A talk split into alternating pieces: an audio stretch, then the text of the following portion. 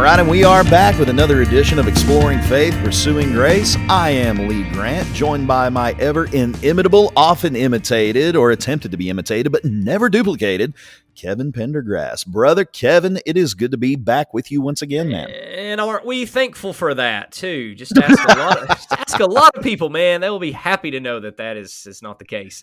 There's uh, only one Kevin Pendergrass. That's right. Oh man, oh man. Well, you know, we're I'm excited about tonight's podcast because this is a uh, a topic that I think a lot of people have struggled with. A lot of people have I know have asked me about over my ministry career and it's something that I have seen abused a lot and that is going to be Romans 14 and 1 Corinthians 8 talking about what do we do with with with people who use these passages in such a way to try to get their way because they claim that they are offended. And since you offended them then you need to bow to what they think is right or you need to avoid doing something that they think is wrong. And what ends up happening lee you call this the tyranny of the weaker brother because it ends up being a situation where the weaker brother is the one that ends up leading the pack unfortunately in many cases. Yes. Now that moniker of, of this passage describing that concept of the tyranny of the weaker brother, I can't really lay claim to assigning that moniker to it, but I found it very fitting. I like um, it. yeah, good. well, it, it is, and it's an, an, extremely apt description of how Romans 14 and 1 Corinthians 8 have been abused over the years, and how I used to abuse these passages oh, yeah, myself. Too. And it's funny because whenever it's your own predilections that you're working hard to maintain or or support as liberty it will it's not an abuse at all. But the moment someone uses these passages in the same way i used to to try to tell me that my liberty is a stumbling block that i'm putting in their way well all of a sudden i'm clutching my pearls. I'm like I, well now i'm offended. And then before you know it everyone's offended and, and no one really gets anywhere. But um, no, I first came across this moniker whenever I was reading this this passage and just trying to figure it out and just trying to break it down and just couldn't get it. I found an article that was that's written by a I believe he was a Presbyterian minister. And and he did it's a 14 page article. We're going to have a link to it in the uh, show notes and the episode notes for this for this uh, episode. And that was the title of the article, The Tyranny of the Weaker Brother. And it's a 14 page exegesis of the Greek that gets into the context not only of the culture at the time, but also the context of scripture, the direct context, the remote context. It's just a really, really good article that helped me reorient my understanding towards what exactly it was that Paul was trying to communicate in Romans 14. So we'll link to that. But um, R.C. Sproul, who is a Reformed theologian, has also referred to this idea as the tyranny of the weaker brother. And like you, I think it fits really, really well because so many people lean on Romans 14 and 1 Corinthians 8 they trot these passages out whenever anybody does something that they don't like. It's something that just gets up in their craw that they just don't appreciate. And the thing that comes to mind and what I dealt with with this passages the most is the idea and the concept. And we'll talk a little bit more about it whenever we get there. Um, but this concept of eating in the church building. Um, there are some good brethren that I know that love God with every fiber of their being. They have a real zeal and a desire to serve to serve the Lord. And we used to worship with these brethren years ago, and there was another division over another topic, another doctrine that led to them starting their own group. Well, they started their own congregation not too far away from where our building was. It was only something like 12 miles away, and this is in rural Oklahoma. Uh, so it's, it's it's not like there were a, a, mile or a or what's the word I'm looking for. There, it wasn't like there were 50 churches between us and them. There was like our church and maybe one or two more over that 11 12 mile stretch of highway and then there's their building. Yeah. Well, we they started to distance themselves when we would have gospel meetings or or you know special preachers or, or different guests come in and preach for us on Sundays or, or whenever else they started to distance themselves from us and they wouldn't come and, and support our meetings anymore. And everything was still cordial with them. And we began to ask them why that was. And they said, well, afterwards, you have snacks you eat in the church building. And that's a sin and that's wrong. And that, as we tried to work towards reconciling our issues that we had between one another, this was one of the things that we discussed. And Romans 14 and 1 Corinthians 8 were passages that both sides of the discussion used to try to bolster and make their point. So, what I have seen and what I have found, and I'm sure you have too, man, is that whenever someone gets upset about something, when they see something that they don't like, something that's a trivial matter or um, a matter of opinion, as some passages put it, or as some translations put it, people are going to go to these passages to try to prove that what my perspective is and what my predilection is, this is right. What you believe and what the liberty you're exercising is causing offense to me. So you need to give it up. You need mm-hmm. to quit doing that thing because I'm offended by it and you don't need to offend my conscience. Yeah, and, it's it's it's the proposition that if you ever offend someone, then you're in the wrong and you need to give up the freedom. And especially if you know that something offends somebody, you never need to do it.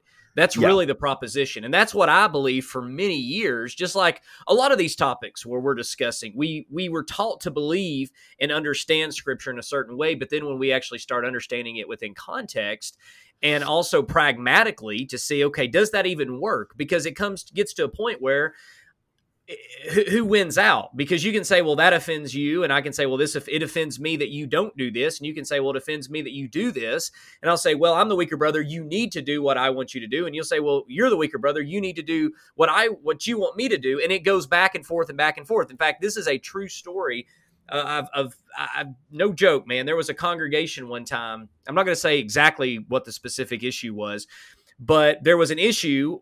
Uh, some believed it was doctrinal, others didn't. But there was this issue within a church, and there were two sides to it. One believed that it should be done in the church and that it was essential.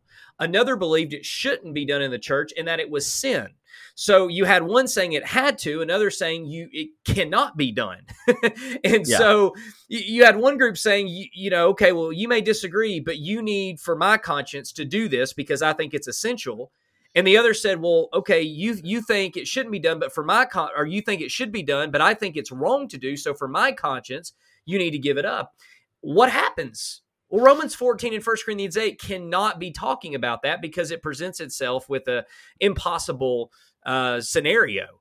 And yeah. so let's go ahead and read this. I'll let you first read Romans 14 and then I'll read 1 Corinthians 8. We're not going to give commentary while we read. We're just, Lee's going to read Romans 14, all of Romans 14. I'll read all of 1 Corinthians 8. They're short chapters and then we'll break it down so you know exactly what we're talking about before we get too deep into the context here. Absolutely. Absolutely. So, Romans 14, I have really grown in my affinity and appreciation for the New Revised Standard Version. So that's why I'm going to be reading from.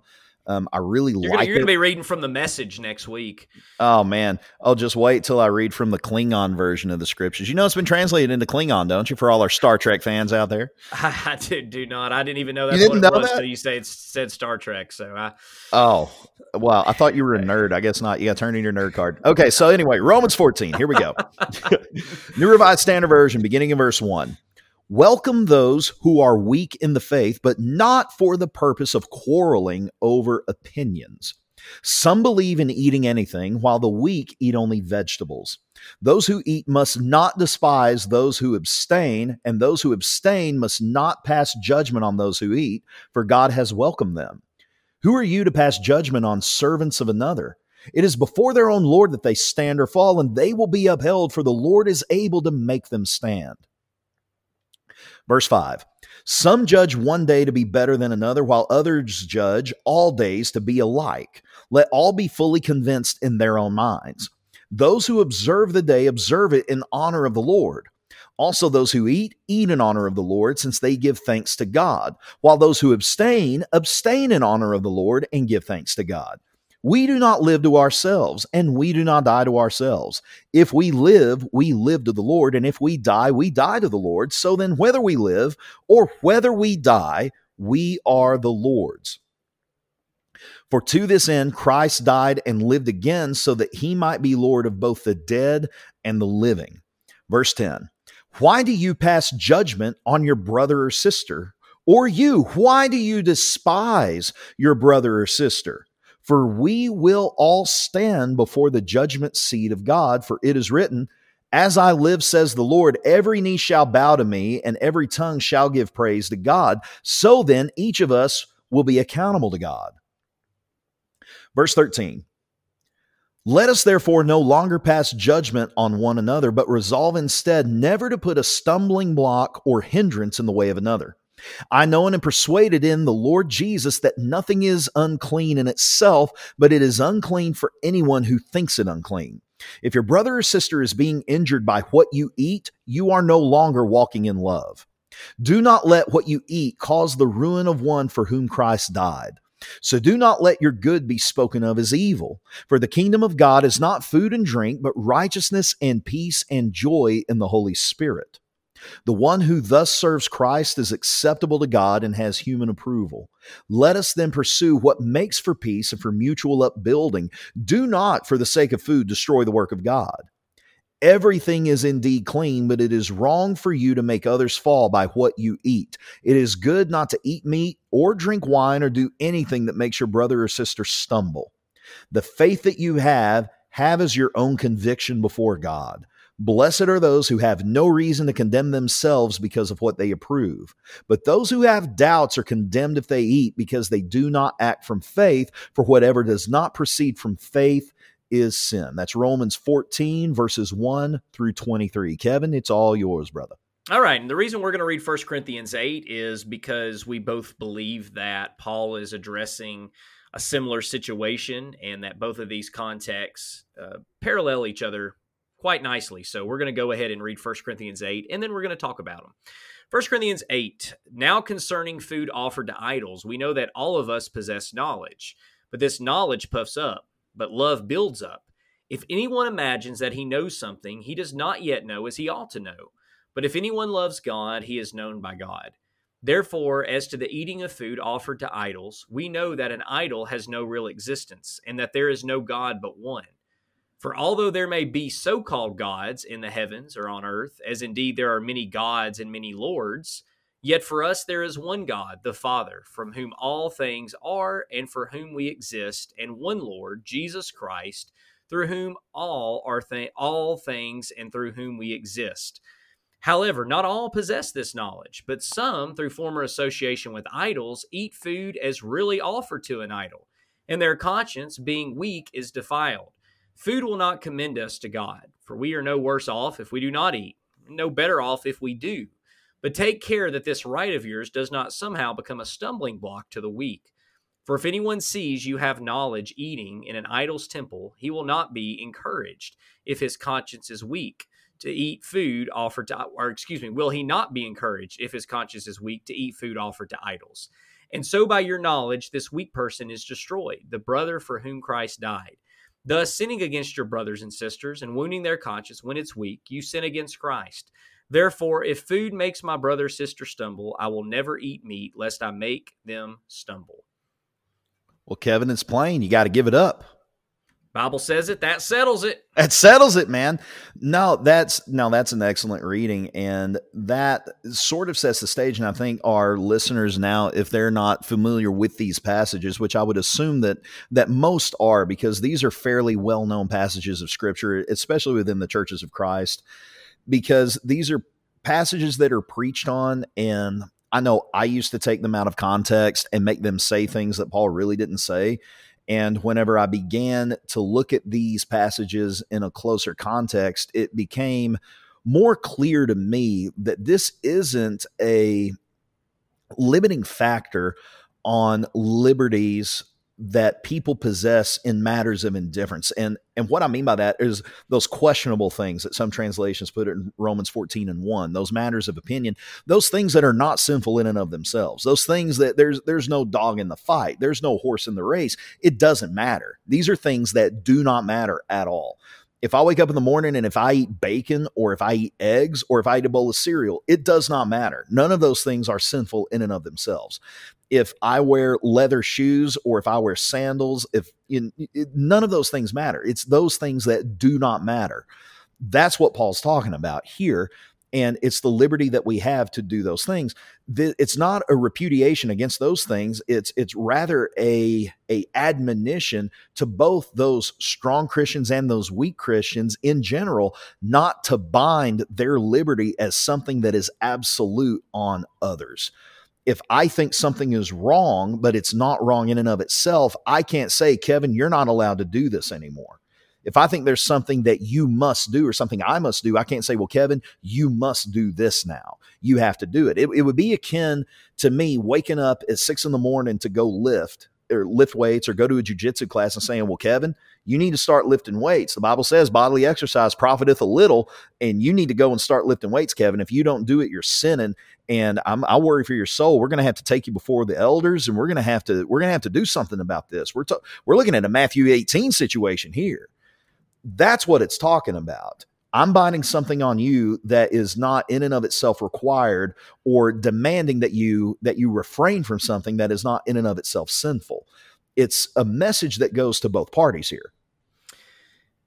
One thing that I've always found fascinating with this passage is that people have always defined what is and what isn't a doctrinal issue based upon what they already believe. And so they'll go to Romans 14 and say, well, we can agree to disagree on this because this isn't a doctrinal issue. And then someone else will say, well, no, we can't use Romans 14 and 1 Corinthians 8 because that's talking about things that aren't doctrinal issues. yeah. And and one thing that I want to point out, which I would ag- I would agree with what you're saying in the sense that Paul is saying that we can agree to disagree on the specific issues, but in context, especially to the Jews and the Gentiles as well, they would have understood these issues not as opinionated issues, meaning that there's no right or, right or wrong, but they would have understood these as doctrinal issues. And the reason I, I, bring that up is because we have to change the way we understand the word doctrine and doctrinal issues. Because the word doctrine just means teaching. I mean, if we're yeah. going to put it in layman's terms, it's just teaching. So the fact that Paul is talking about it means he's teaching, which means it's doctrinal. So when you look at it from that perspective, this is doctrine. But also, look at the specific issues Paul's dealing with. He's dealing with holy days. He's dealing with eating meats. Uh, most in Romans 14 believe here he's dealing with some of maybe the uh, the kosher laws. And then, of course, in First Corinthians eight, where he's dealing uh, he's dealing more with meat sacrificed to idols, which would have been more dealing with the Gentiles. But what you're what you're dealing with here, and what you're seeing take place, is Paul is actually talking about true bona fide doctrinal issues of their day, which is hard for us to understand because most Christians today don't really have problems with eating meat sacrificed to idols because culturally that's not part of our society. We don't we don't even think about that. We don't even have to worry about that. And and and same thing when it comes to to Jewish holidays and things of that nature.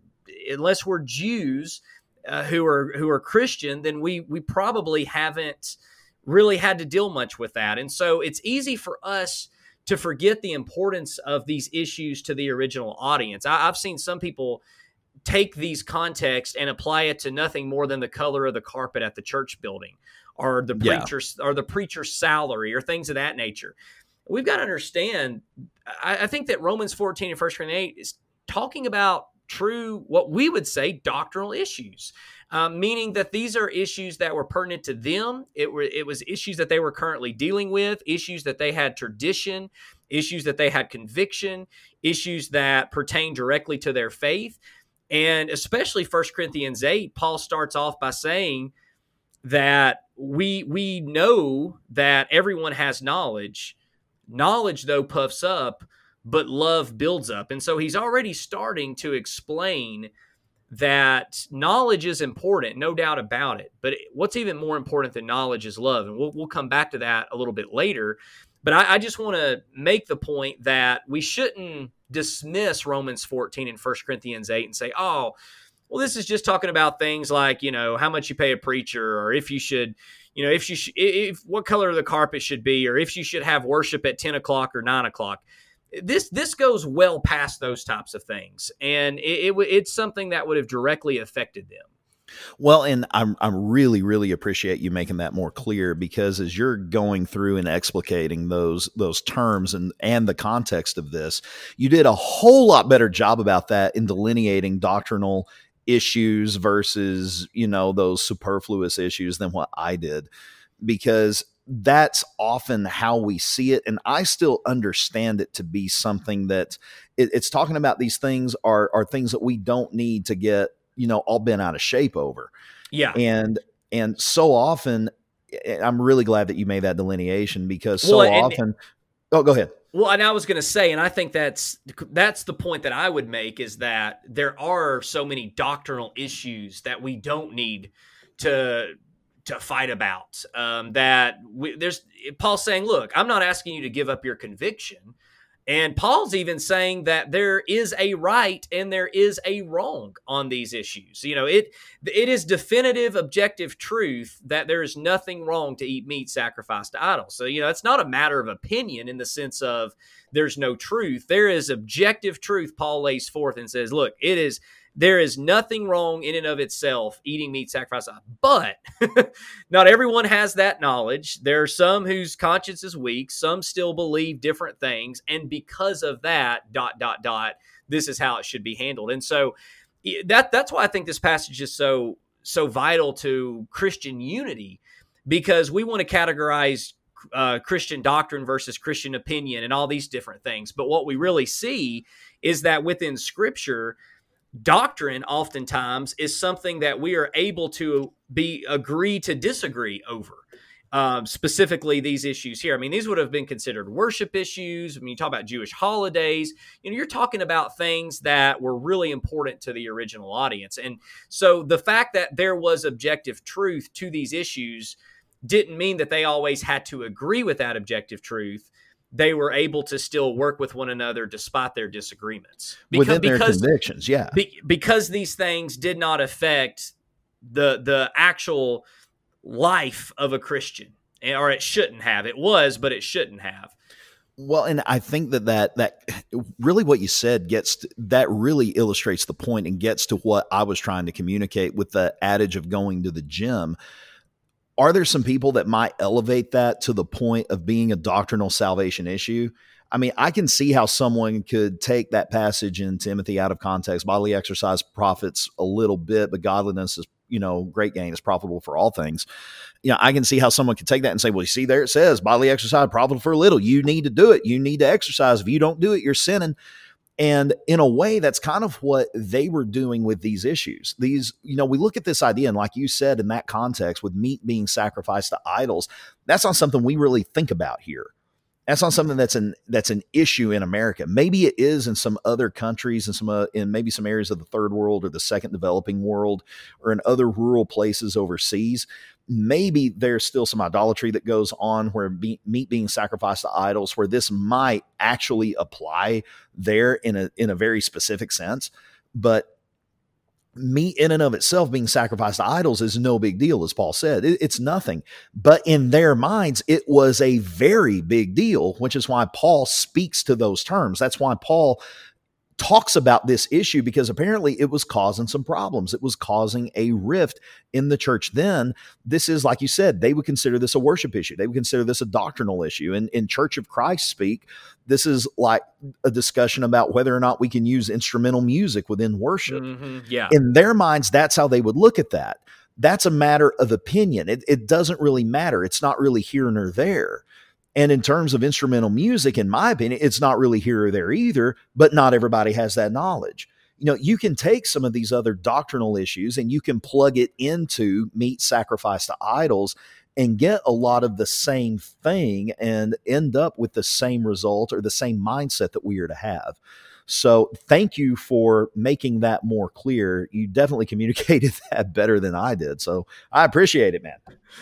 No, well, hey, I, I've just I've have always used that passage to in times past, or not always. I used to use that passage to say, hey, this well, they, these are not doctrinal issues, and and, and when people, what ends up happening when someone hears that is they go, oh, okay, well, this means this is stuff that I don't think is important.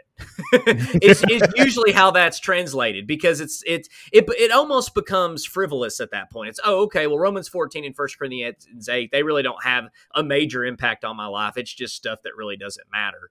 Um, whereas the original audience would have been like, no, this, this is stuff that like really matters to to some of these Christians. It would have been the things that that only matter. But the question is, is it a is it a uh, Holy Spirit issue? Is it a fruit of the Spirit issue? And uh, Paul's going to go on to say it's not. But within this context, now that we've this established here, you, you do have people who are believing diverse things.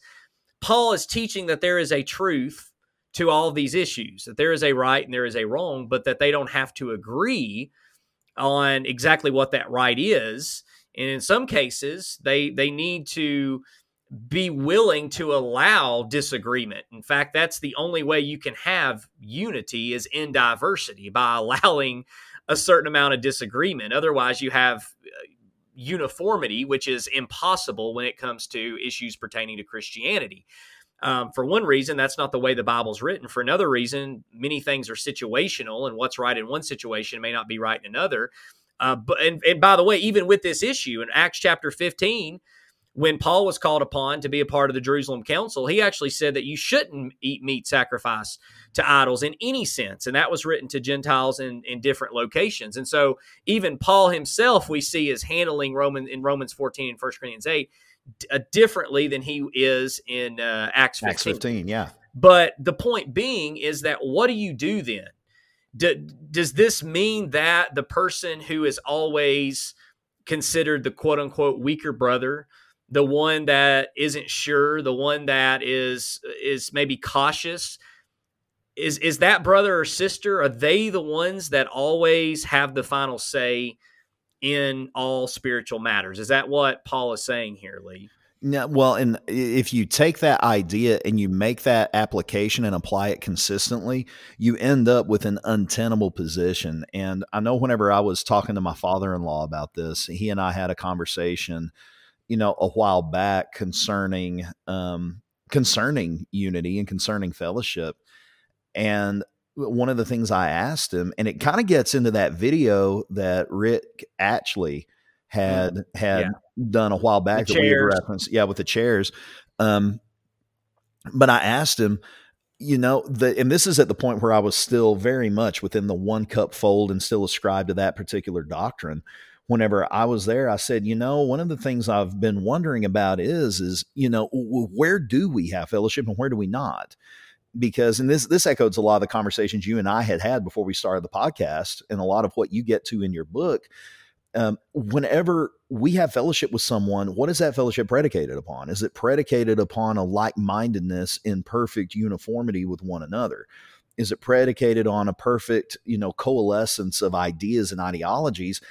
I said it can't be because I said, Steve, there are things that you believe that I don't, and there are things I believe that you don't. And those are things that we say, oh, well, that's all fine. We can agree to disagree. We still have unity with one another. We still have fellowship. I said, but the digressives, which is what we call those who were parts of uh, the churches of Christ who use cups and classes, individual communion cups, and have Bible class, we call them digressives. Um, I said, but the digressives would say that that they can extend fellowship to us and a lot of them would. I mean, I know that there are some within the mainline camp that would not extend fellowship to those of the one cup persuasion, but all of them that I knew would. So I'd say they they extend fellowship to us, and they say, "Well, we can have fellowship with you," and say, "Oh no, no, no, no, we can't have fellowship with you until you give up your individual cups and your classes." Mm-hmm. I said, and we see that as being the right minded way to do it, and we invoke Romans 14 to make that point we say you have to give that up. That's a stumbling block. It's offensive. It violates our conscience. You have to give that up so we can have fellowship, so we can have unity. I said, but then within our one cup group, you have those of the no exception position with marriage, divorce, and remarriage. We extend fellowship to them and say, well, we can have fellowship with you because you do communion the same way we do and you don't have Bible classes. But they say, oh, no, no, no, no. We can't have fellowship with you because you don't you know, you recognize an exception to marriage, divorce, and remarriage where there is none. You have to give up your exception doctrine in order for us to have fellowship. And then within the no exception group, you have subclasses and subclasses. And so, how deep does that go? How many permutations does it go? Well, how many things have to be given up? I mean, does it mean that the most narrow minded with the most narrow definition are the arbiters of truth and application of that truth? Well, that's ultimately where you end up. Well, let me throw one more idea within what you're saying that even complicates matters further. Because a lot of us in when we when I was in the quote unquote mainstream churches of Christ, we would say we will fellowship the non we call them non-institutional churches in the one cup congregations as long as they didn't bind that practice on us. And so if they wanted to use one container, if they didn't want to eat in the church building and if they didn't if, if that was fine, there was nothing wrong with those things, but if they said that we were lost, then now they were lost because we couldn't have fellowship with them because they're binding where God has it bound. And so we were always taught you can have fellowship with some of those brethren and you know brothers and sisters in Christ who do those things who, who who they may only use one container. Well there's nothing wrong with using one container but if they think that we're wrong for using multiple containers now they're wrong and we cannot fellowship them. And so it's it's this i mean it's this never ending just cycle of division because you know, it's well, well, we'll do this if you do this, and you do this if I. I mean, it's well, who's going to give up what? Because the the one cuppers were asking us to give up our multiple containers and we were asking you not to give up your one cup but your conviction that you you that we were lost and yeah so so who wins you know who who is the weaker brother in that situation and in the debate when i debated the the one cup i actually brought this up i said that i i am uh, you know, I, I think that we could all be unified. And I said, I even said this. I said, I would be willing to use one container for the Lord's Supper and join with you if you are willing to come down forward and say you are the weaker brother. How many people you think came down forward and said that?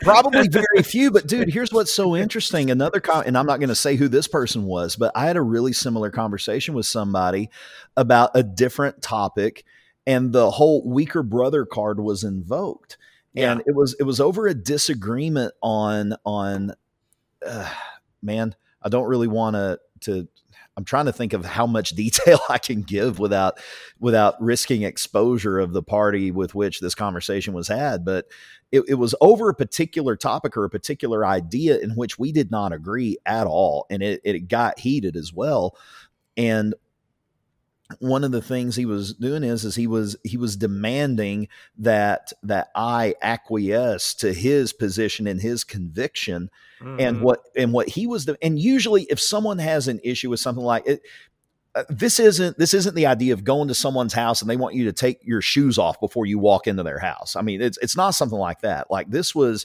this had to do with something that was just fundamentally absurd. And a lot of times I'll acquiesce to people, but this was untenable. I said, no, that's not, uh, that doesn't work for me. That's not something that I am willing to do. Not because I'm offended or, or not because it, it would cause me offense to do that thing, but because it is absolutely ridiculous that you would be offended by this. Like that just that I'm incredulous over that. That's that's absolutely wild to me. And he said, "Well, I'm the weaker brother in this case." so you really should. And I said, the fact that you're saying you are the weaker brother means you're not the weaker brother. You've been a Christian longer than I have. Like, no, like you are not the weaker brother in this case. The weaker brother is one who does not have knowledge. The weaker brother is one who is ignorant of a particular thing. This is a matter of a difference of opinion. You're not the weaker brother.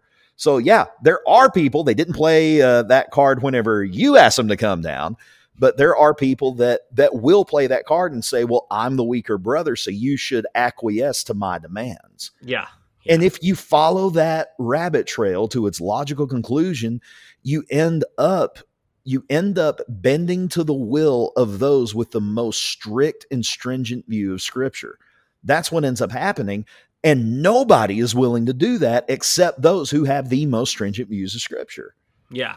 And usually those that do have that perspective because of a lack of understanding, a knowledge of the context. Well, and, p- and people use this to get their way is what it comes down to. And I can get yeah. pretty fired up talking about this because this is one of this is one of the things that solidified the fact I did not want to be an employed minister. And, and I mean, I've got like a list now. I think there's one million three hundred thirty-three reasons or something like that. But I, I was I was uh, at one congregation preaching and. I had used a an illustration. I'm a big Alabama football fan. Football is upon us, and I'm a huge Alabama football fan. And I had just made a joke about Alabama and Auburn. And after it was over, one of the members of the church came up just all in a tizzy. I mean, she was she was uh, visibly upset, and she said, I cannot believe you brought up Alabama football. She goes, I'm an Auburn fan and you degraded me and you degraded my family up there. And she did, and by the way, I did not, good gracious. Like, I, Auburn fans were laughing. And so, in fact, I, I, had some friends in the audience who were Auburn fans. I'm like, hey, this this lady came up and said this to me. They just started laughing. I'm like, no, you were just, you know, clearly you were you were making a funny joke. But it got it got to the point where, which this can kind of lead into a different subject. But I mean, you know, people those who tend to be most sensitive are the ones who use these verses to actually continue to to make their to uh to, to propagate their sensitivity and to justify it and to and almost to say well even paul says if this if something offends me you shouldn't do it in fact she brought up I don't know if she brought this passage up specifically, but she did say, "Well, the Bible says if you offend someone, you know, you you need to apologize and you don't need to do it anymore." And she said, So you, you've offended me in saying this. And I thought, my first inclination was how immature. And this was an older lady. um, you know, just just how immature. Of course, you know, I'm I'm trying to this was when I was not as Christocentric, but I was still trying to live a grace centered life. And so I did. I said, well, look, that was not my intent. I, I, I am sorry you were offended by that. That wasn't my intent. I was just trying to be funny. And you know, clearly you're the only one who took it that way. And I did bring that up to her. I'm like, you know, you you're the only one who took it that way, and so I I'm I'm sorry about that. But maybe there needs to be a little maturity on your part as well, um, as to when you're listening to a speaker, try to take things within context. But it ended up well. We had a good conversation. Um, you know, thankfully I didn't have to preach there anymore. But the the the point though is is that this has just become a weapon. People have weaponized this passage to get what they want. And whenever they get mad, people do this to, to elderships all the time. They'll go up and say, Well, the preacher did this and he offended me, or the preacher didn't talk to me as much. Uh, you know, so and so didn't talk to me. So and so made me mad. Uh, the Bible class is starting late. That offends me. Whatever. I mean, there's there's a million and one different things and scenarios that if you're listening to this, you're probably thinking, "Yep, I know what you're talking about." And you're probably thinking about scenarios right now too, Lee. But oh, there's, there's, there's so many. But but the point is, people have weaponized this. And, so why is is that not a proper usage of Romans 14 or of 1 Corinthians 8? Well, it's not a proper usage because that is nowhere near what Paul is talking about in context. He's talking about maintaining unity in spite of differing convictions. He's not talking about getting upset over someone cracking a joke about Alabama and Auburn football. He's not talking about getting upset if someone eats in the church building. He's not talking about acquiescing to the weaker brother in every case. In fact, he addresses both. I mean, if you look at verse 3, he says, um, oh, where is it? I just lost it. If you look at verse three, he says, Those who eat must not despise those who abstain, and those who abstain must not pass judgment on those who eat, for God has welcomed them. So, immediately from the jump, you see Paul getting to the root of the issue. He's addressing both what we would call the stronger brother who has the knowledge, who has the maturity, who does understand that this meat means nothing, it is tissue that has been cooked, and I can consume this tissue, and it will serve as nutrition for my body and allow my body to keep on ticking and keep on living. Whereas someone else who's the weaker brother sees that there's some spiritual significance to this flesh. There's something something special about it that it must be abstained from, or maybe it's unclean. It's something that needs to be avoided. And Paul, he's saying no he's saying the one who is the stronger brother is not to despise the weaker. The one who is weaker is not to despise the stronger. And what that means is, is that that word means to look upon them with contempt or to look down on them, to look at them as less than. oh, I can't believe you would eat that. Oh my goodness. You're just, you must not be a real Christian if you're going to eat that, if you're going to do that, if you're going to say that. Oh, well, I can't believe you're so immature that you don't understand that this is actually okay and it's no big deal. That's what he's talking about. The idea is that the stronger brother that sees another's weakness doesn't use that as an opportunity for pride to puff themselves up and to despise the weaker brother or look down on him, but remains humble. But the one who's weaker is actually given a different instruction. He's not to pass judgment on the stronger brother. The danger is that the weaker brother, whenever he's filled with this sense of sanctimonious pride in his own heart, it, he will speak evil against his brother. He's going to pass judgment on the stronger brother who understands his liberty. The warning is that the weaker does not need to insist on on implementing his own standard and binding his conviction upon the stronger brother. And this is not some standard that everyone needs to meet. It's not something that, you know, it's not like a toddler throwing a tantrum gets their way. They want the candy bar in the checkout lane. And so you're going to give them what they want. You don't pass judgment on those who are engaging in this behavior. Love needs to be the ultimate rule overall. And that's ultimately what Paul is talking about in the preceding chapter in Romans 13. So to say that this has to do with this idea of, of just being offended about every little thing and demanding that everybody just come to your level on this and kowtow to you, that's not the point at all. That's not what Paul's getting at. Well, here's something that blew my mind. And if you're listening to this and you're, well, you would be listening to it, otherwise, you wouldn't hear it. So you're listening to this, and I want you to go through Romans 14 and go through 1 Corinthians 8 Here's what you'll never find you'll never find Paul telling the weaker brother or instructing the weaker brother on what to say to the quote unquote stronger brother or sister. What I mean by that is that if a Christian who is considered the stronger Christian, which in this context simply means they have a better understanding. And that's all it means. It doesn't mean they're more faithful to God or anything like that. It simply means they are stronger in the sense of having a, a better understanding, more knowledge of the topic and situation at hand. You never, ever see Paul giving the right of the weaker brother or giving the weaker brother the right to tell the stronger brother what to do what is being addressed is the stronger brother. Paul is telling the stronger brother or sister what they need to do out of their own choice and out of their own love. This is something that they are choosing to do. Nobody is demanding this. The weaker brother or sister is not demanding anything out of the stronger brother or sister. This is a voluntary choice, a decision that Paul is saying because of love, when you know that this could offend someone based on this particular situation and this subject, this is what love should cause you to do. But it's still a matter of a choice. It's still uh, something that they are to do, not something that the weaker Christian says you have to do. Paul's not giving this uh, them power or authority to say, "Hey, now anytime someone offends you, you can use this against them." That's never that's never there. You don't see that in Romans 14. You don't see that in 1 Corinthians 8 the same is also true. The opposite is that both parties within this context, the stronger and the weaker, are being talked to on what their responsibility is for themselves, how they are to handle their own actions, not how they're to police the actions of others. And it's sad that people have used this to to justify their policing of the actions of others. They're, they're, that's not what this context is dealing with. It's always about each individual making that choice to, okay, this is what out of love I probably should do, or out of love, what is the best thing to do in this situation? It's not someone came up to me and they're demanding that I do something because I offended them. That's nowhere. You can read Romans 14 and 1 Corinthians 8 a hundred times tonight. You will never find that within context. That's not there. Well, to that end, I have a question for you I want to ask. Sure. Uh, because this is, and I see what you're saying, and I agree 100%.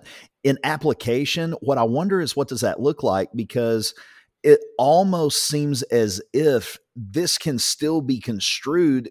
I mean, I can hear myself from five years ago now saying, well, yeah, Kevin, if you don't give it up, because you got to give it up. You see, if you have a liberty and it offends someone, you got to give it up. That's how I used to say it whenever I would preach. You got to give it up. Yeah. So if you have someone that does take offense to a particular thing, and, and one thing I'm reminded of is we had a dear brother um, that came and worshiped with us whenever we were still at Ratliff City, who was a part of the group that um, thought that eating in the church building was sinful. They they thought that it was wrong.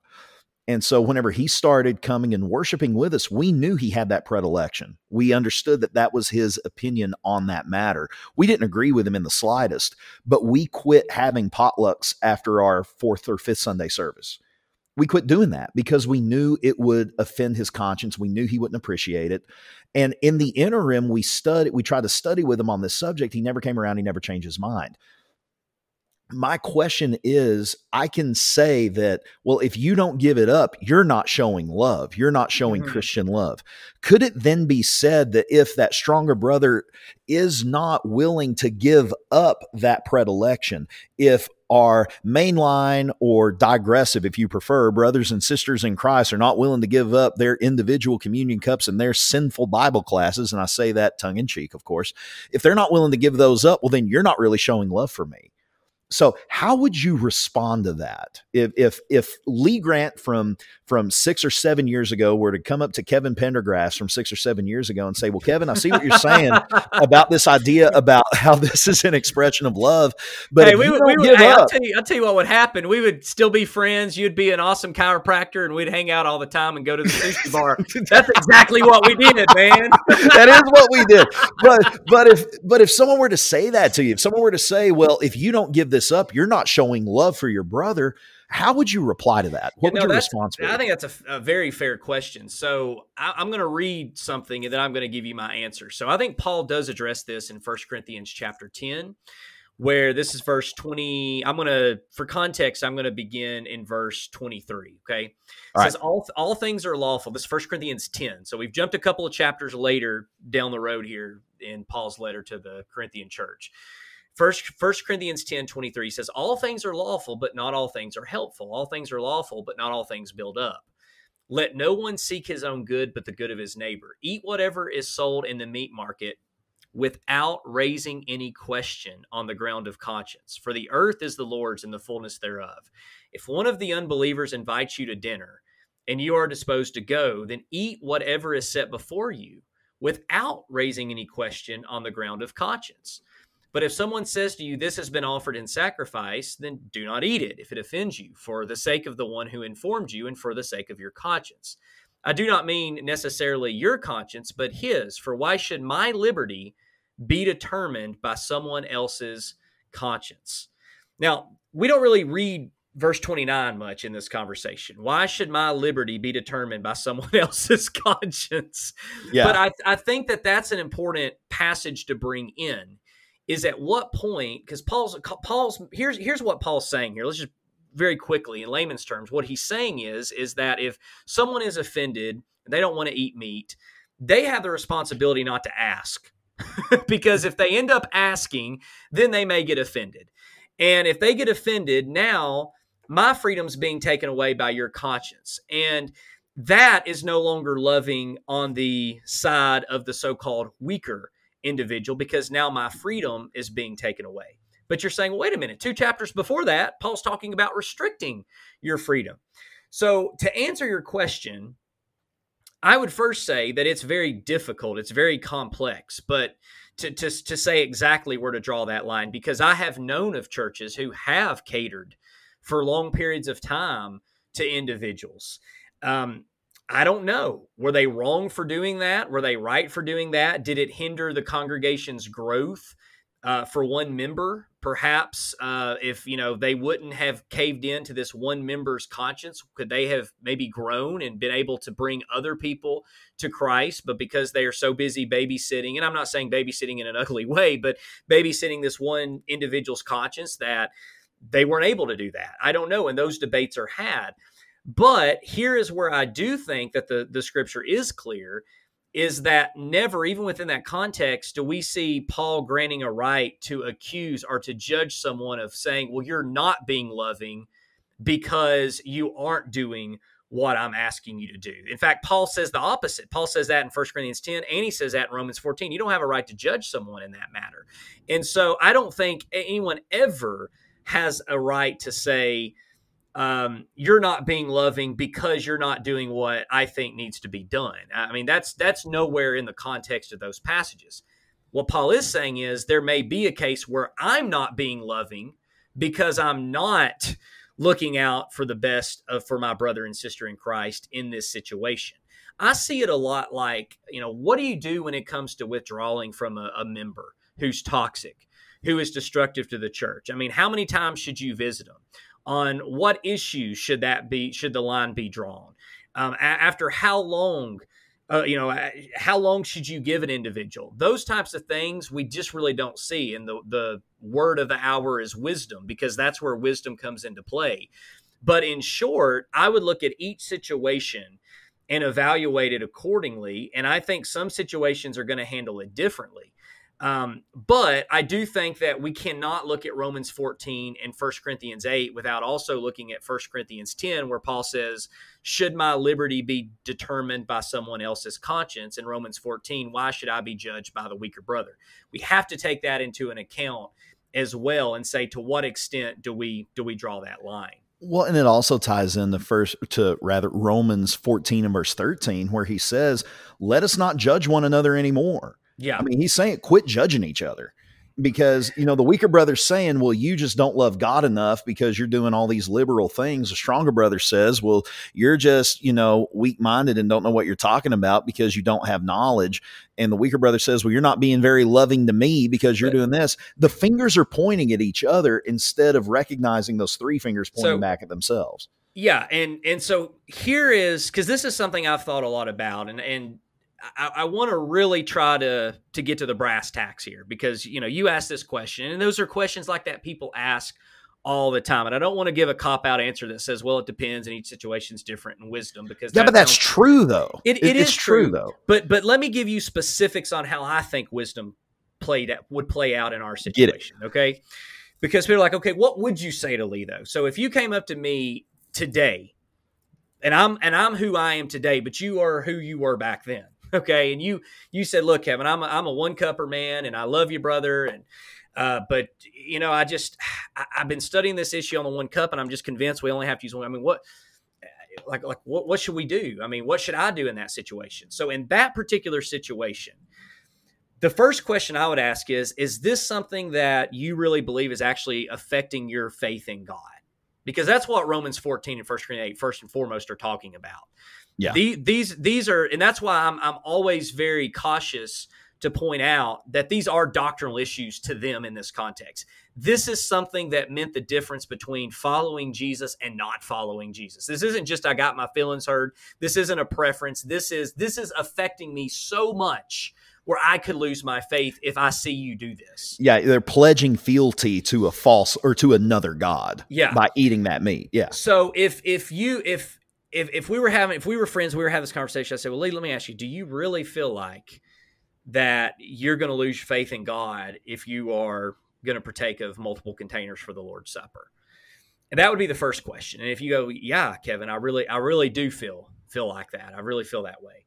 My next question would be, well then why are you coming to a multiple church congregation where there's one cup church down the street now now hmm. but but in, in all seriousness my next question would be well if there are believers who are doing the things that you think need to be done then wouldn't wisdom demand that you follow within that group and, and, not judge us for doing what we're doing because it doesn't violate our conscience. We don't think there's anything wrong with it, but we also respect the fact that you think there is. And so, because there's another place you can go and worship, then that's where I believe wisdom would dictate you you to go. I mean, I I've seen this with churches all the time when they churches of Christ begins to hand clap or they begin to use instrumental music. People say, "Well, this offends some of our members." Well, my my my question is, look, I understand that, but how many churches of Christ are there within this same area that that don't clap or that don't have instrumental music that they're able to go to? Um, and so that that would be personally how I would handle it if there isn't another place for you to go to to to partake of the one cup. I don't know really what I would do. I'm not I'm not sure. Maybe for a short period of time we would say for this brother in Christ, let's you know we're we're, we're going to only use one container. I don't know. I'm I'm not sure because Paul does seem to be pretty adamant about the importance of of really working for that for that brother. Um, he yeah. says if if I never if if like feeding meat offends you, I'll never eat meat again. I mean, that's pretty strong language. I think that's probably hyperbolic, but I, I, do think that there is an element where churches do have to take things, and I think each person has to be taken into consideration. I mean, you know, if, if this is a person who's been to every church and ever it's kind of got a reputation, and they're just going, that's one thing. But if this is someone who I really think is sincere, how do we judge that? I don't know. We, yeah. we have to be around that person, and th- this it, it really is though something that I think is layered and complex, but, but you have to take into consideration both of those sides. But I don't ever think that someone has the right to go to a church or even the congregation they're at and say, "Well, you need to do this because this offends my my conscience." Uh, if if anything, those individuals would say, "Well, we've heard that you don't like this. Is there something we can do to work around this to make you feel more comfortable?" I think that's really Paul's telling both work together try to work together for unity's sake. Well, one of the things that really stands out to me is it seems really clear whenever you look at all of this together within context that if everybody that is involved has the right attitude, everybody's going to get along. It's yeah, every, everything's going to go well. The stronger brother is going to bear with the scruples of the weaker brother, we might say, and the weaker brother is going to learn to recognize the goodness that is in the stronger brother and that maybe the predilection that they have is not sinful in and of itself. And you know, one of the examples that that I can that I can think of that comes to mind is is the hair doctrine again. You know, to go ahead and we'll drag that dead horse out and beat it a little bit more. But like for and that's a, become a popular episode. It has, and I'm I'm really really shocked that it's as popular as what it is. But um, I'm cool. Hey, thank you all for listening. Share it with your friends. But you know, for so long, for so long, Kim would refuse to cut her hair because she, you know, that's what she had been taught. And as she began to question that idea, she still wasn't willing to go through with it and get a haircut because she was like, well, you know, what if, what if? And then as she as she studied, as she grew, as I studied and we discussed it, you know, she came to the conclusion that, you know, Paul didn't have uncut hair in mind in this, and it wouldn't be a sin to do it. But even then, she waited a while. And the reason why she waited a while is because she didn't want to, for lack of a better term, trigger, you know, some of her brethren that did still share that conviction. Eventually, she got to the point where she recognized that many of the good sisters in the church that we were a part of that did cut their hair, that were still incredibly godly women, they were they were loving they exemplified the love of christ. They they they were an excellent representation of what a christian ought to be in this world. Even though they had bangs even though they trimmed their hair even though they didn't have split ends they still accurately and more than adequately represented jesus to the world at large. And she saw well you know i had this conviction and here I am sitting back on my haunches and judging these sisters as being weak whenever they're actually a whole lot stronger Christian than a lot of these other women that I know that have never that have never let scissors touch their hair a day in their lives. And at that moment, she was like, you know, that this is more christ is more than than eating and drinking. Christ is more than food. Christ is more than hair. And she got a haircut. Now at the same time our daughters have they've grown up they never did hear the idea of the uncut hair doctrine. You know they were never beat over the head with it by me or by kim but it's still something that they have never done. Neither one of my daughters mckinley or riley have ever had a haircut now, Riley once cut a chunk of her hair out when she was about four or five years old in the back of a van, and she flipped out. She bawled like crazy because she just knew she was going to get in trouble. Kim and I got onto her for it, and we laughed about it, and it was all good. But neither one of them have got a haircut yet. They're not ready for it. And we recognize that. And we're not going to push them one way or another. You have to, oh, you have to keep your hair long. Oh, hey, no, let's go get that haircut. Let's go get we're using wisdom in that situation with other people that have a different predilection. We fully recognize that they may have a conviction about the hair that runs counter to what we believe, but we're not going to judge them for that. The hard part comes in not judging others whenever you're in that mindset and you're in that that mode of thinking. Like one of the things we talked about in that episode is those in the one cup group that held that predilection would often look at other congregations in which sisters cut their hair as being a weaker congregation. And the irony is, is now it seems like those that, you know, those, those, they're actually the stronger congregations in, in some ways, you might say. But in any case, I don't know if that made any sense at all. I kind of rambled more than I anticipated that I would. No, but, well, no, go ahead. No, no, that's it. I'm done. Well, I was just, I was just going to say that there's because because to flesh this out, um, I, I want to give a few examples and just talk this out in practice practical terms, pragmatically, because I think it's important for people to see, okay, what what exactly then does this look like perhaps in your situation or in my situation or someone else's situation? Because th- this is not going away anytime soon. And as more churches of Christ are changing, which they are, there are so many churches of Christ who are changing. And I, I firmly believe for the better. In fact, I at my uh, grandfather's um, visitation this past weekend, uh, there was quite a few folks who came uh, to the visitation I was able to talk to, and I talked to a couple of people who went to, who, who still go to a what I would consider a very conservative Church of Christ, but they had heard about my book and heard about some of the things I've changed on, and and the response was positive because when they first brought it up, I thought, oh no, you know this this isn't going to be good. Uh, they said, yeah, we, have heard you've changed over the past few years, and I'm like, oh boy, uh, here, here, we go. go. You know, I'm about to, I'm about to get an ambush you know, here. But uh, but then it was well, I would like to talk to you about that further, and I've had questions too, and you know we've been talking about this in our in our some group of our friends, and and and things are changing. People are asking more questions. People are becoming more educated. People are becoming more exposed to different ideas, and and once you become exposed to something you can't just un you know unsee it you can't forget about it i mean once you understand a, a doctrine or you hear a position that's there and so now you have to do something with it so, what happens as churches of Christ, especially because most of our listeners, I would say, probably are still predominantly churches of Christ or with that background, as churches change and develop, then what? And I, I, can't tell you, Lee, how many times I've seen churches of Christ literally die. And when I say die, I mean they had to physically close their doors because there wasn't enough members. Two, 300 member churches five to 10 years prior, no joke to, to them closing their doors but they had to because as they were changing, the leadership leadership was changing. They realized that hey, we've been we've been following tradition more than we have Jesus, and we need to change. And when they started changing, a lot of their older members, and not just older members, some other members got upset about that.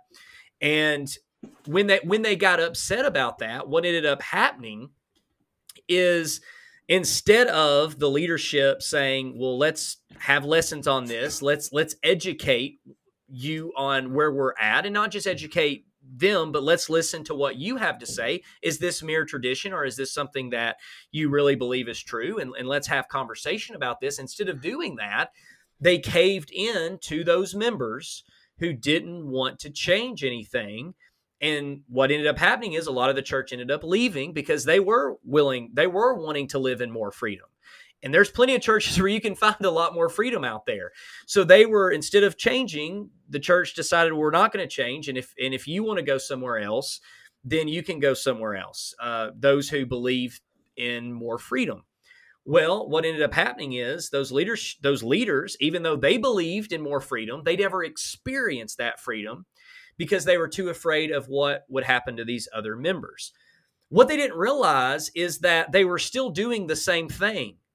They were just doing it to the to another group of Christians, and this is what I, have talked to elderships about. This, whenever you bring in a new act of uh, or, or a new some sort of addition to your worship service, maybe you are allowing now women to pray, or maybe you're having an instrument of music, whatever it might be. Maybe you're just now teaching more grace centered, inclusive messages. You're going to offend people especially if you have taught tradition for many years of your life in the churches of Christ. When you start changing, you're going to offend people. But here's the thing you're going to offend someone if you choose not to pursue that freedom you now believe in. yeah. and so one way or another, 22. Yeah. people are people are going to leave your church. I, I mean, if if if you are progressing in your leadership based upon the knowledge of scripture and based upon your understanding of Jesus and you realize things need to change and you change, you're going to lose people. If you realize things need to change and you don't change, you're going to lose people. So the the the problem is that most people don't realize is this is going to happen one way or the other. Churches who are constantly just giving in to the weaker ultimately are offending another part of the congregation. And I know personally a church who they were 250, 300 years, uh, two, years, 250, 300 a few years ago. Not a few hundred years ago, but they were a few hundred years ago. And uh, now, three or four years later, man, they're down to under 100 and people are continuously leaving. Why? Because they're not doing the things they need to do. And if you were to ask them why, they go, "Well, if we do, we're going to run people away." You've already ran off two thirds of your church, man. So, so pe- people don't often see it though that way. And yeah. and of course, there's politics. You know, there's money, and a lot of times, pe- unfortunately, people want to know who's got the biggest pocketbooks, and that's the ones that we we're going to give into the scruples of that brother and sister in Christ because they're the ones keeping us going. They're keeping um, the lights on, which, which that's politics. That's not what we're talking about, but that that does come into play, unfortunately, way too many times when it comes to these types of decisions. And that's what is used. It's camouflaged under that. Well, we don't want to offend our older members, aka we don't want to tick off the the donors, is what it comes down to. So, but eh, that's not in all situations. Like I said, I'm I kind of get worked up on stuff like this because I have been behind the curtain and I have seen things happen like that time and time again, and churches die because of a misunderstanding on these passages. But I think you said it best when Paul's point is both people operating under the premise of love. When both people do that, the weaker's not going to be demanding anything, and the stronger's not going to be enforcing a freedom on the weaker if they don't want to do it because love takes care of that. Now, that's in a perfect world, and we don't live in a perfect world, but that's the principle that Jesus is teaching. And I do want to bring up this story just real quick because if, if for those who are listening thinking, well, wait a minute, Kevin, are you saying that there are times where you're talking about all these churches splitting and, and things of that nature, and splits are inevitable at times anyway? Well, doesn't that mean if we do something knowing it's going to offend somebody, d- doesn't that mean that we've done something wrong? Doesn't that mean that we're in sin? No. And let me give you an example. In Mark chapter 3, and there's several examples of this, but Mark chapter 3, 1 through 6, Jesus heals a man on the Sabbath in front of a group of people who he knows it is going to offend. Now, Jesus could have healed the man the day before the Sabbath. Jesus could have waited till the day after the Sabbath and gone in and healed the man. And in doing so, he could have avoided offending the scribes and Pharisees. But Jesus purposefully and often heals people not on just any day of the week but if you notice there's a trend in the in the gospel accounts. When does for whatever reason jesus loves to heal people on the one day he knows it's going to tick people off. I don't think this is by accident because jesus could have said you know I, i'm going to wait just a few more hours and i'm going to come back and heal you. Because i know that you know for the for the sake of conscience i don't want to accidentally offend the scribes and pharisees jesus didn't do that Jesus was making a point, and here's what I think the point is. And this is what I think the point is in 1 Corinthians chapter 8. Jesus or Paul opens up 1 Corinthians 8 by saying what? We all have knowledge, but knowledge puffs up. Love edifies. Love is the framework. The scribes and Pharisees were getting mad because they had a lack of love for people. Jesus, I think, was showing the scribes and Pharisees that if there is ever a time when doing the right thing is going to make someone mad, but treating treating someone the right way or healing someone or showing compassion, if that's going to anger you, I'm going to do it anyway because that's how important love is. There are yeah. there may be times when loving someone, showing compassion towards someone, doing something is going to upset the religious elite but when it comes time to loving someone, Paul himself says that's what this whole law, if we want to call it a law, precept, instruction, principle, whatever we want to call it, it's all based upon the idea of love. That's the underlining premise. And so when Jesus is healing going around healing people on the Sabbath. I don't think he's doing it just to make people mad. Don't misunderstand me. I don't think Jesus is saying, "Well, how many?" People. He's not trolling people. Yeah, no. he's not trolling people. But what what he is doing is he showing them this is what really matters. This is what really matters. And when love, the thing that really matters, offends us, then we're the ones who need to change. we're the ones who need to be educated because at that point, we're no longer dealing with just a weaker brother. We're dealing with a stubborn brother at that point. And there is a big difference between a weak Christian and a stubborn Christian. And oh, Jesus oh, makes that point all the time. No, I think that's a really, really strong point, and that makes a lot of sense.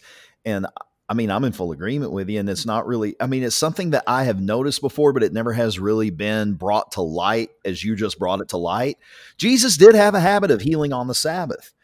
And one habit that Jesus had over and over and over again throughout his life and throughout his ministry was allowing his love and his compassion for others to supersede the rigors and the structure of law itself. I mean, whenever he healed the leper by touching him, like, like you said before, he didn't have to touch him to heal him.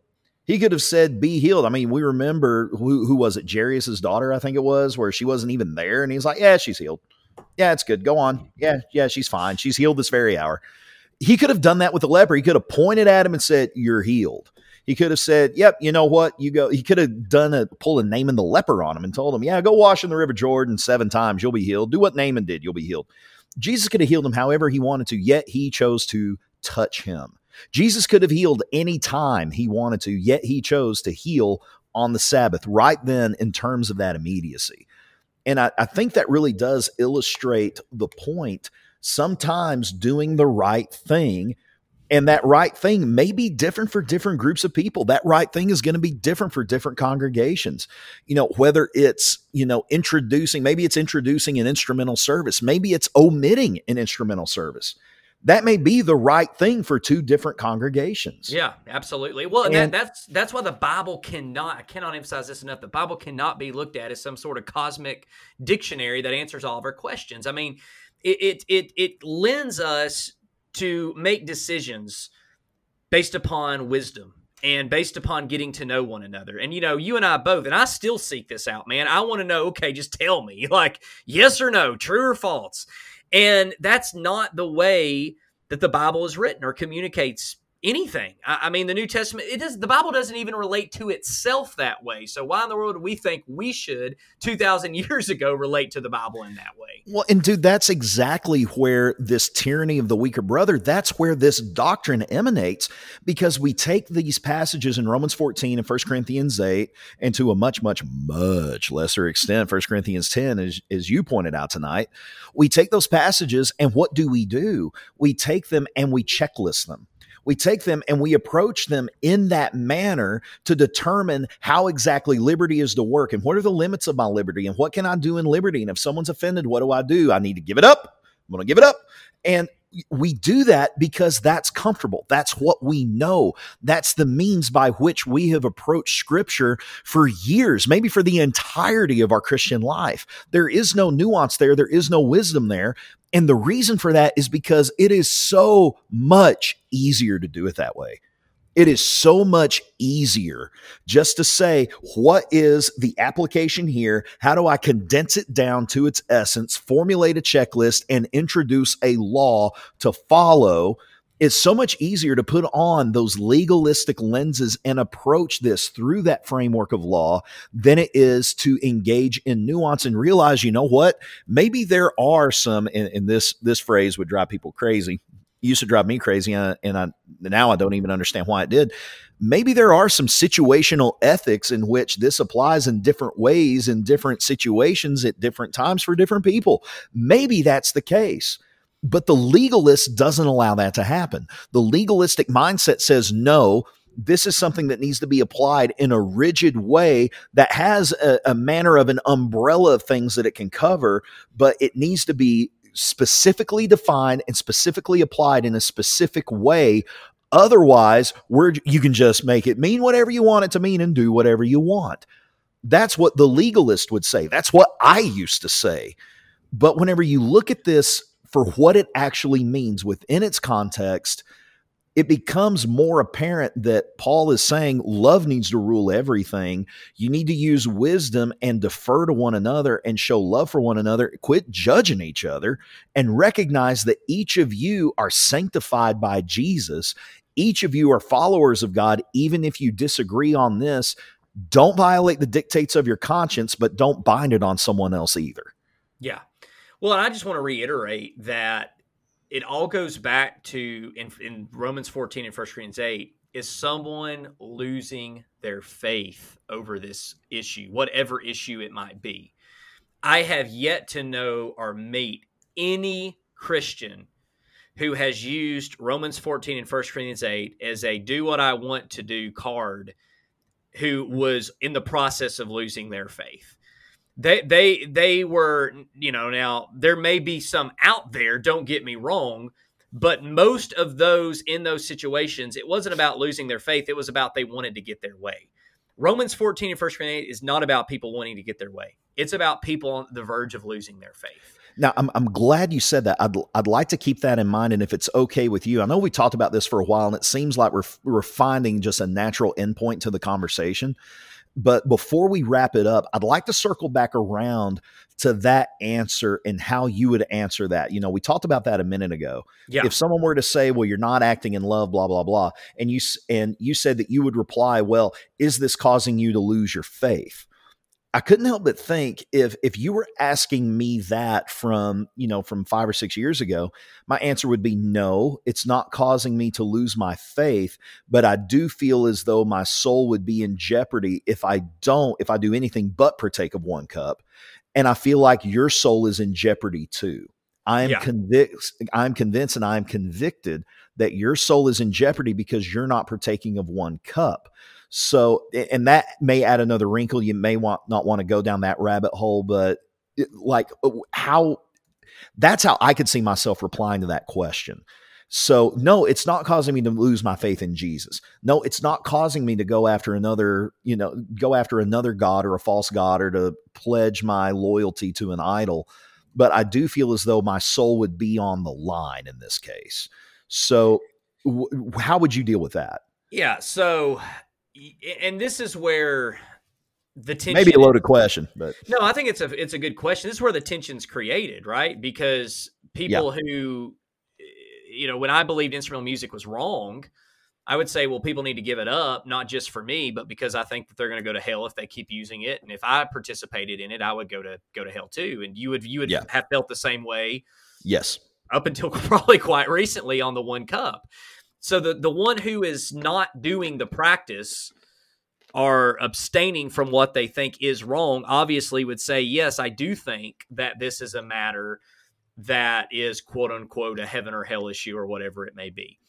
So I, I have several ways that i would answer that depending upon who i'm talking to. The first the first would be to go to 1 john 3.20 to say well are we dealing more with the feeling or are we dealing more with with reality uh, because First John three twenty says, even if our hearts condemn us, if we feel condemned, that we know that God is greater than our hearts and He knows every everything. In other words, Paul or John is saying that we're still saved. We can still know we're saved, even if we feel condemned in a certain matter, even if there's some feelings of uncertainty. That doesn't affect the fact that we are still saved. And so, for some people, is this just more a feeling?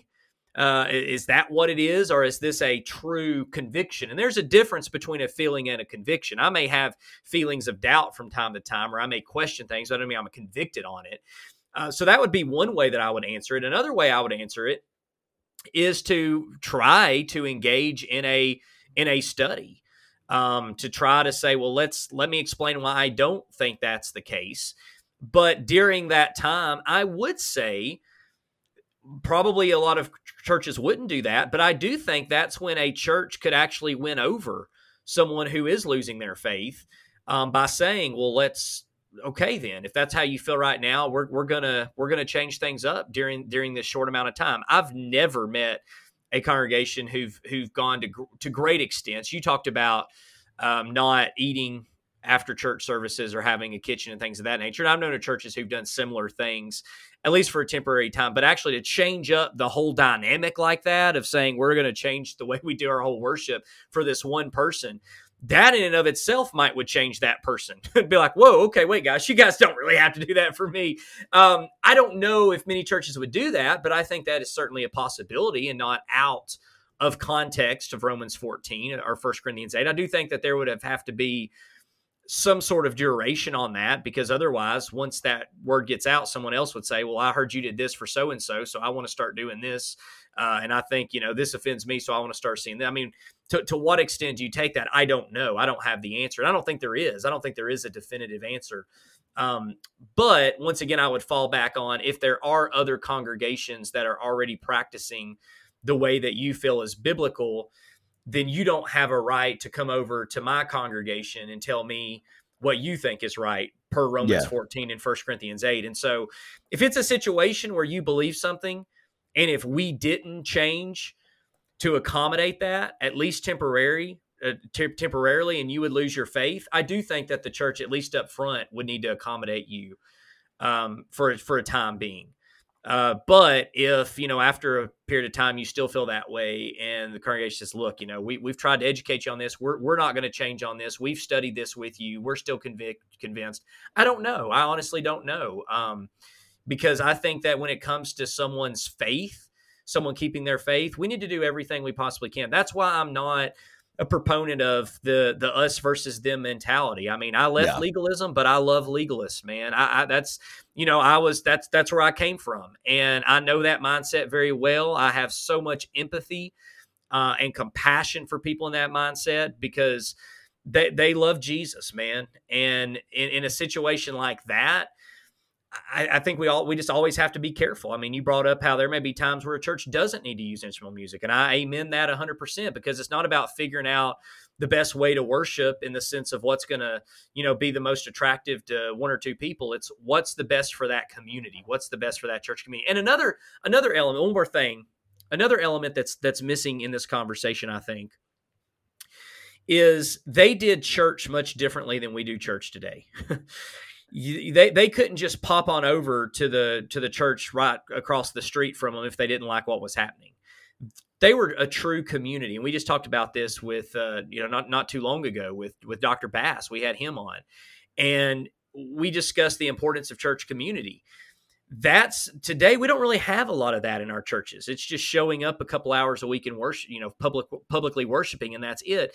So back then, this this was a, a whole different situation than what we're talking about today when it comes to certain worship acts, which we didn't mean for this to veer off just into worship service because this could be anything, but that's usually where this that's usually where this becomes attention in churches is the worship service. Someone wants to change something in the worship service. Or someone wants to, you know, not do something in the worship service because they think it's wrong or whatever it might be. But the point is is that they had a community back then and whereas today we have more organizations.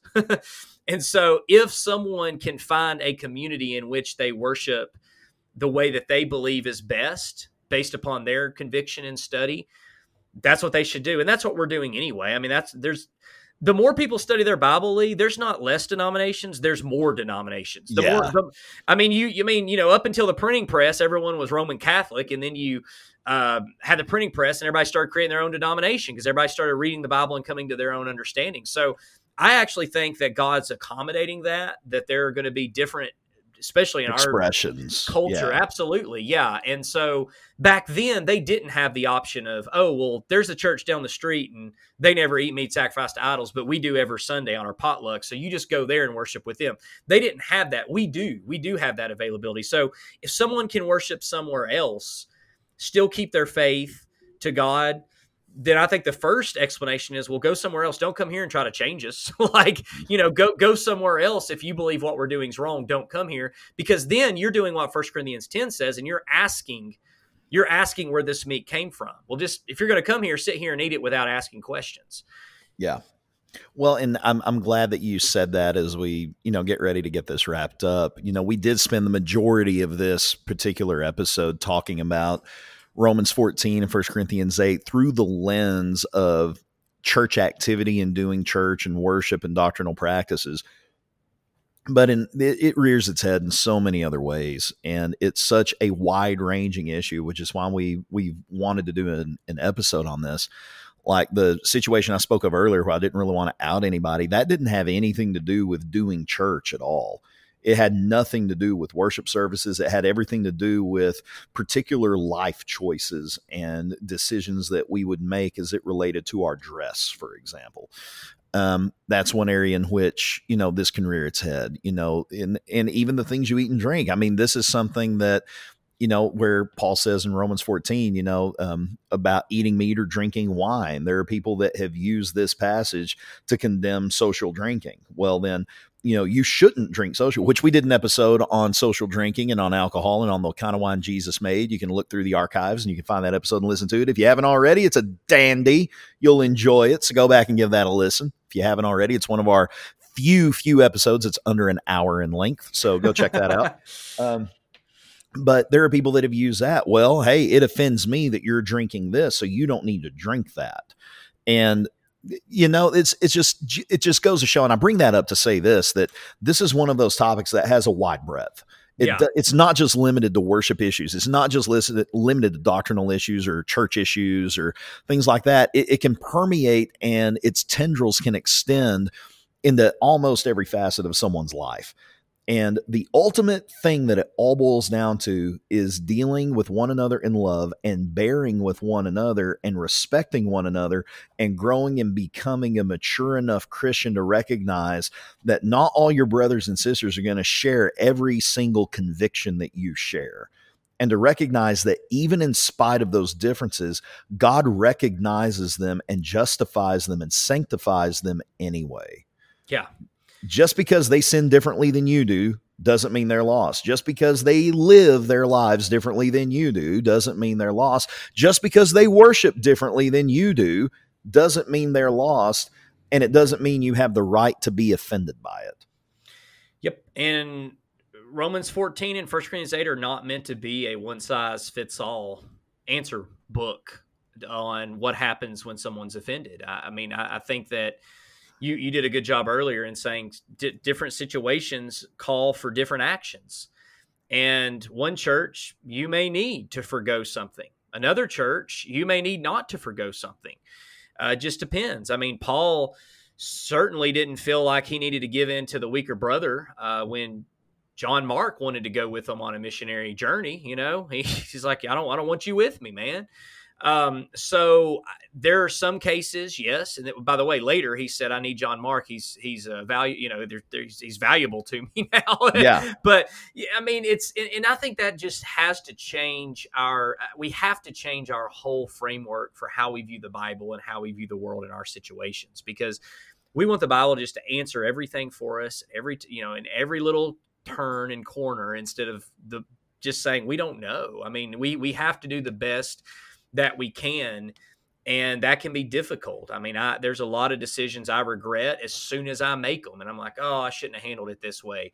Yeah. And we're constantly learning, and and you know, there are some people who I think probably at times we're, we're we should have drawn lines sooner. Others we drew lines way too quickly. And you know because there's a lot of toxicity that comes with certain Christians, and um, Paul talks about that Romans 16. We at times have to make those uh, distinctions. Now we won't condemn them. I don't. I don't have that right. But uh, there's some people I don't need to be around. And so, how do we make those decisions? How do we make those judgment calls? That's going to be up to each individual, each situation. A lot goes into it. It's very complex and very layered. It absolutely is, and I think the fact that we've talked about this, and I, I think we, I think we've done a good job on it tonight. But I mean, we barely even, we didn't even give any examples of well, we gave very, very few examples of how this would relate to just Christian living in general. And I think that's a testament to just how broad this topic is. Is it's mm-hmm. something that you can literally plug almost anything into the eating meat section and it's going to apply and it's going to fit. It's going to work. Yeah. And it just goes to show why wisdom is so important in reading scripture and in how we approach the scriptures. So, do you have anything else you want to add before we wrap it up, brother? The only thing I have down that I wanted to say is when you look at Romans 14 and 1 Corinthians 8 through 10, I think a fair summarization would be we should not be judged by anybody else's conscience. Our freedom should not be judged by anybody else's conscience, but we should also always be uh, empathetic toward everybody's conscience. So uh, we don't need to be judged by it, but we need to be empathetic. And I think that's the point Paul's making. Because that is the position you take when you love someone. And I think that's spot on, brother. That's extremely well said. Well, to our audience, we thank you all. We love you all. We appreciate you all. We thank you so much for your continued patronage and sharing our podcast with others and in listening. Um, we have almost 30, well, over 32,000 downloads as of the release of this episode, which is, it blows my mind that that we're reaching that wide of an audience and I, that's amazing kevin and i have some cool things uh, coming on the horizon that that we're excited about, and we're hoping to clue you guys in sometime either towards the end of the year or maybe the first of this next year. Some really cool things are oh, at work here. We're stoked to to share some new things with you guys and some new opportunities and some stuff that we think you guys will love. In the meantime, though, so that we can achieve those goals, share this podcast with your friends, share it with your neighbors, share it with your enemies. They need Jesus too. Um, give us that five star review on iTunes. We appreciate that. Um, whatever platform you listen on, if there's another platform you'd like us to be on, let us know. I think we're on almost everything.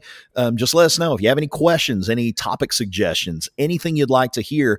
Drop us a line. Uh, we'd love to hear from you guys. We love hearing from our audience. We try to get back to the folks that write to us. Sometimes it can take a little while. Kevin and I are both busy, but we do what we can.